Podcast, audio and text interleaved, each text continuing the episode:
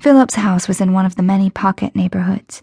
The people here had been carefully curated by the size of their investments and the expanse of their networks. And then there was me. When I pulled into the long driveway, I saw a silver Lexus in the courtyard beside the garage. Drew. He was here. He met with Philip at least once a week, so it really shouldn't be a big deal at all. He wasn't here to see me anyway, but my heartbeat quickened as if he were. Drew Laramie was my brother's lawyer. The first time I met him, he was wearing a tailored Italian suit by a designer I didn't recognize. That alone was enough to pique my interest, sex starved as I was.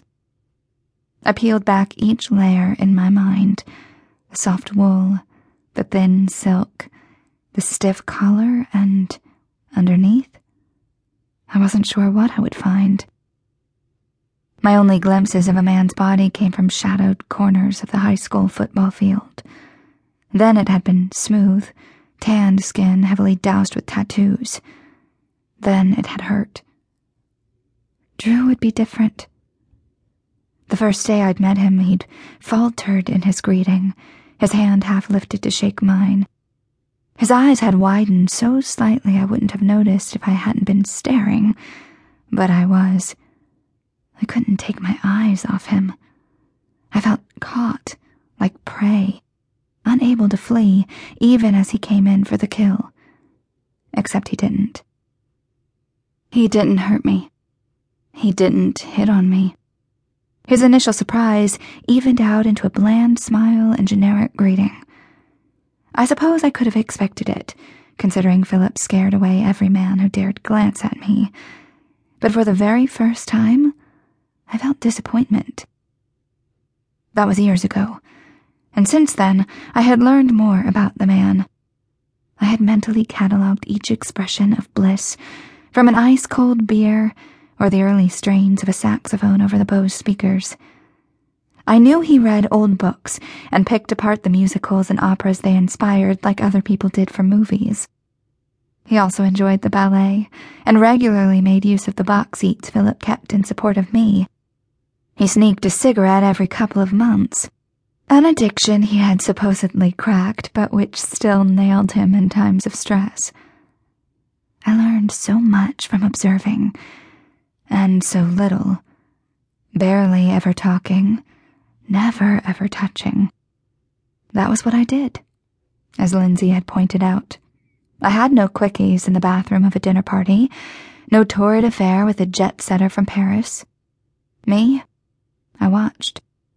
The ultimate voyeur, my mind was drenched with dirty thoughts, while my body remained in stasis. I knew what it felt like to live in the outside world, which was exactly why I preferred my neat, sterile chambers. For years, I had preferred to stay frozen, untouchable. But lately, the wicked thoughts about Drew had spilled over into heated feelings and busy fingers at night in my bed. And worse, I wasn't sure how much longer I could keep them to myself. The changes weren't all on my end. He looked at me longer, more intensely, and I stared back, so very tempted. Sometimes I thought that was all we'd ever do. Forever watch each other, the air between us as formidable as ice, undaunted by the incipient heat of my body whenever he was near. I shouldered my way inside the heavy back door and dumped the contents of my duffel bag into the washing machine. The leather ballet flats came with me upstairs. One overly helpful housekeeper had ruined my lucky slippers in the wash, so these stayed with me where they belonged, really.